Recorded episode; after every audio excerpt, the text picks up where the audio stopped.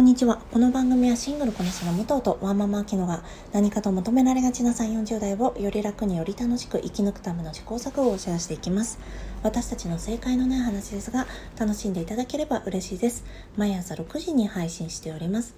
今日は木曜日なので、武藤の一人会を行っていきます。どうぞよろしくお願いします。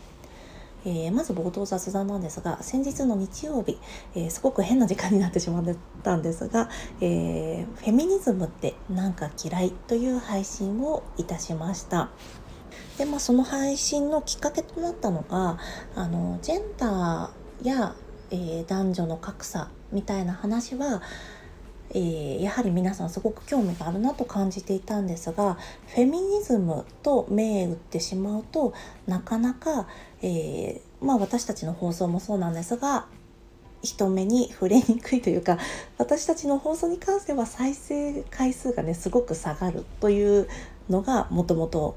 私が思っていたところだったんですね。でそのことをまあ資本主義とか不調性って相性がいいですよねとかあとそうですねえー、フェミニズムは嫌いなままでも大丈夫です。フェミニズムは、えー、嫌いなままであったとしても今後社会が成熟していくにつれて、えー、どのジェンダーに対しても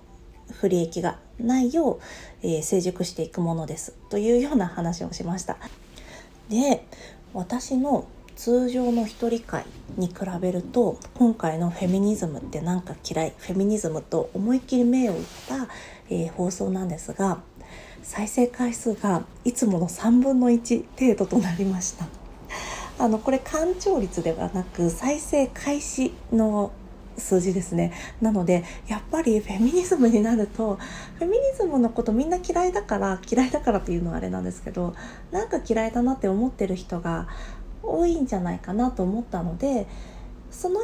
うんなんかそういったところにもアプローチできるかなっていうタイトルにしたつもりだったんですけど やっぱりフェミニズムとつくだけですごい聞かれる回数はすごく減るんだなというのがね今回また実感したところであります。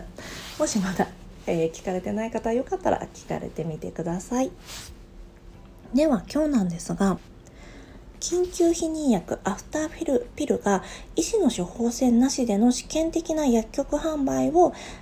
開始するというニュースを受けてお話ししたいと思います。よければお付き合いくださいませ。えー、まず、緊急避妊薬アフターピルの説明をしたいんですが、えー、これはですね、避妊をせずに性行為をした場合であったり、避妊に失敗してしまった時に緊急的に服薬することで、性交後でも避妊の効果を得ることができるお薬です。でこちらなんですがまあ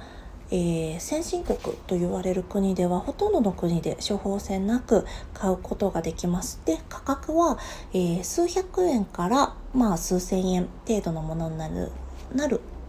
ところがほとんどかと思います。えー、国や、えその自治体によってはですね未成年の方は無料でもらえるとか25歳までは無料でもらえますっていうのがあります。まあ、それぐらい、えー、まあ、手軽に飲めるもの、手軽に使用できる避妊方法の一つでもあります。ただ、日本においては絶対に処方箋が必要だったんですよね。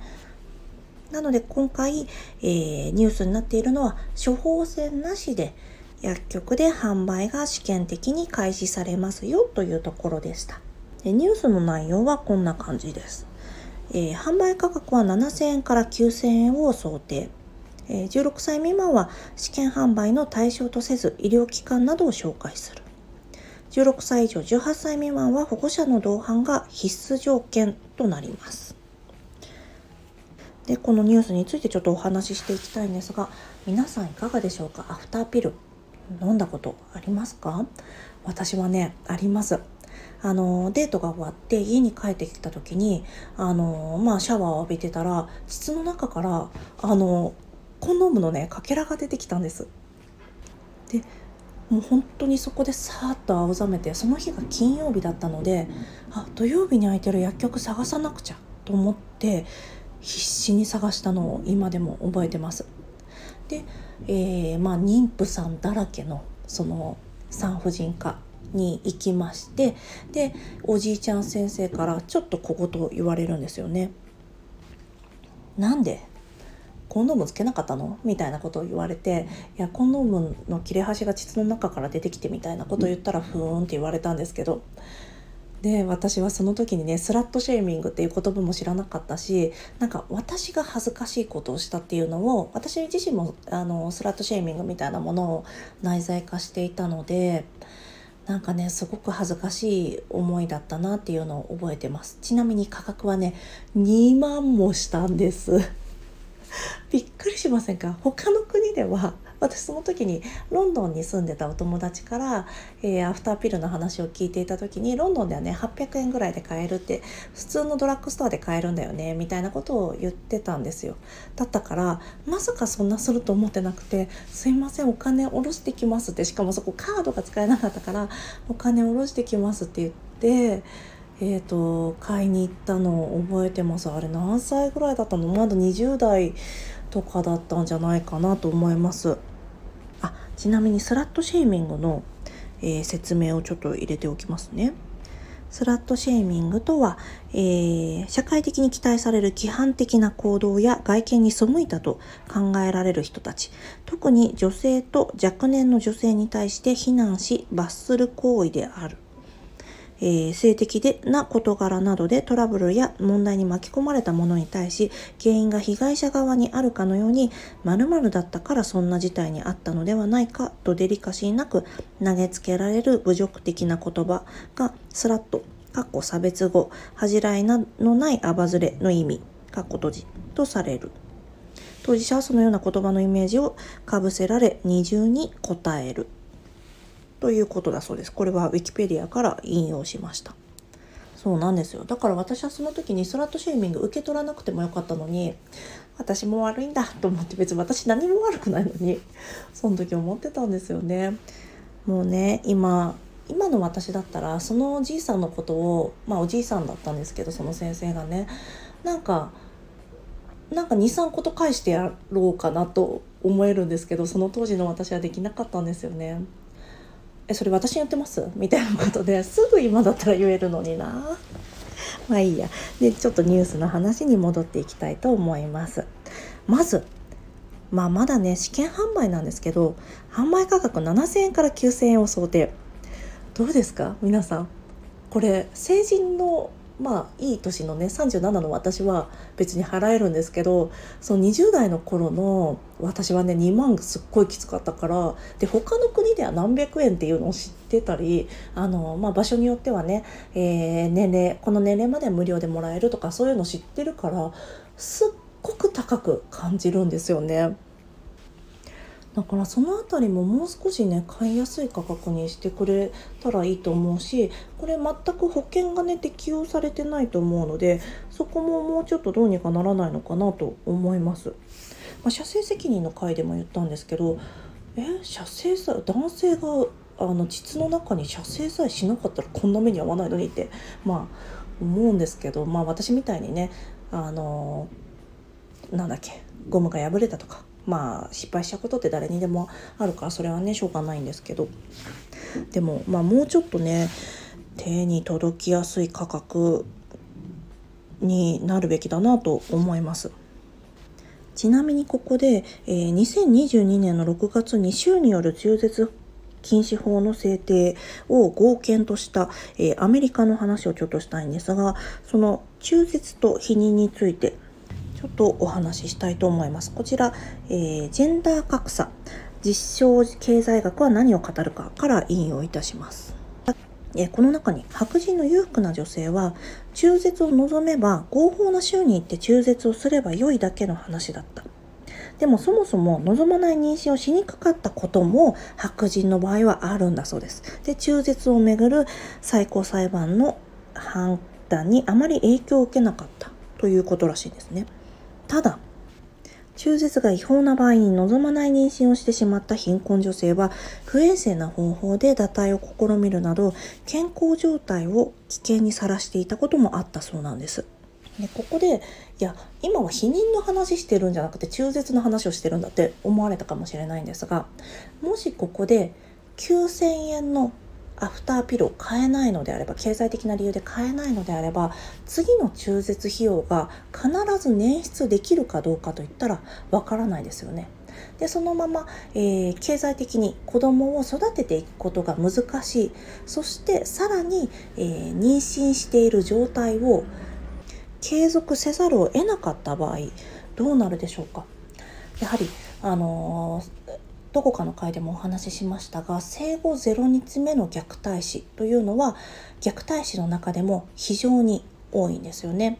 こういったところからもアフターピルの価格っていうのは、まあ、この後、えー、本格的な販売に向けて見直されていくといいなと思っております。で今回に関しては16歳未満の試験販売は対象とせずというのはまあ仕方がないのかなと思いますが次の16歳以上18歳未満は保護者の同伴が必須条件になる。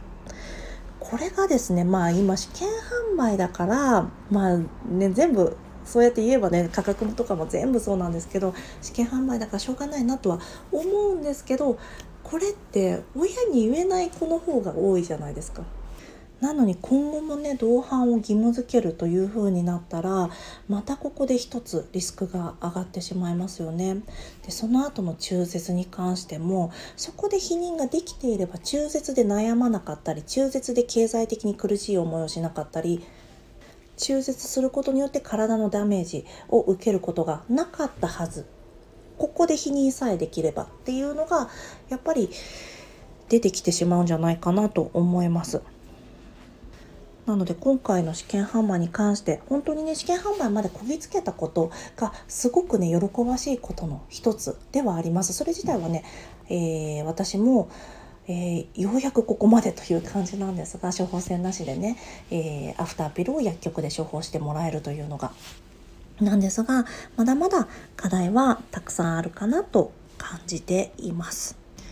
これ何万筆ものね署名を集めてやっと販売今年の本当は夏に販売すると言っていたのにそれが11月の20日からの販売になったりしてどんどんね後手後手に回ってるんですよね。本当に女性の体についての安全っていうのがすごくなされにくいなというのはどうしても感じてしまいますよね。そうなってくるとすごくね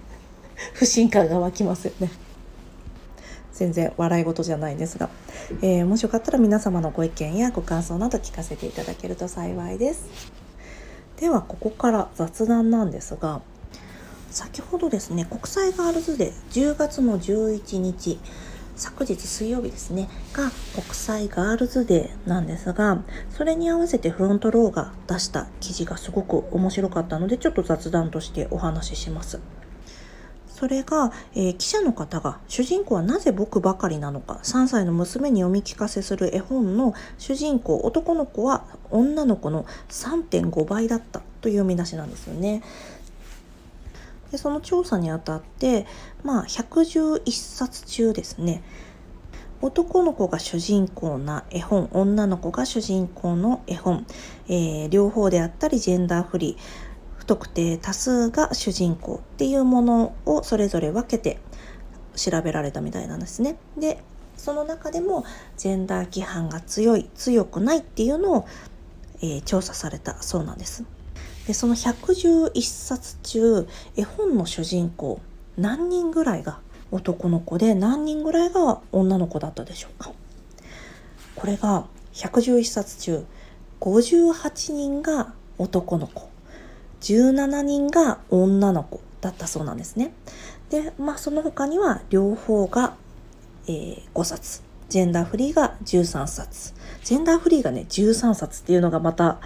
あの、女の子と同じぐらいの数なんですよね。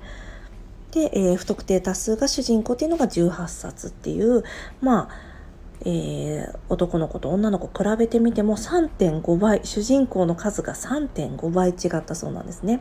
でさらに女の子が主人公の絵本の内容っていうのは17冊中ジェンダー規範が強くないっていうのは11冊。でお手伝いや料理をするなどが4冊。男性男子に教えてもらうっていうのが2冊あったそうなんですね。だからなんかあんまり女の子がそのまま何て言うんですかスムーズに楽しめる絵本が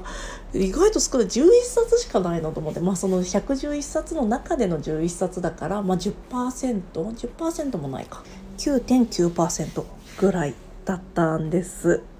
また海外絵本の翻訳も本来であれば We, I, It とされているのが僕、僕ら、おいらという、まあ、男性性にまつわる、えー、一人称で表現されていたんだそうです。でこの記事リンク貼っておくんですがあの後半の方にあの厳選したおすすめの絵本5冊というのが書かれてましたのでよかったら見られてみてください。この話あきちゃんとも今度どこかのタイミングでちょっとお話できればなと思ってます。では今日も聞いていただきありがとうございます。この番組はスタンド FM はじめ各種ポッドキャストで配信しております。ハッシュタグ正解のない話でつぶやいていただきましたら私たちがいいねやコメントしに参ります。皆さんのフォローやコメントいただけますと大変励みになりますのでぜひお待ちしております。ではまた次回明日はあきちゃんの一人会です。どうぞお楽しみください。失礼いたします。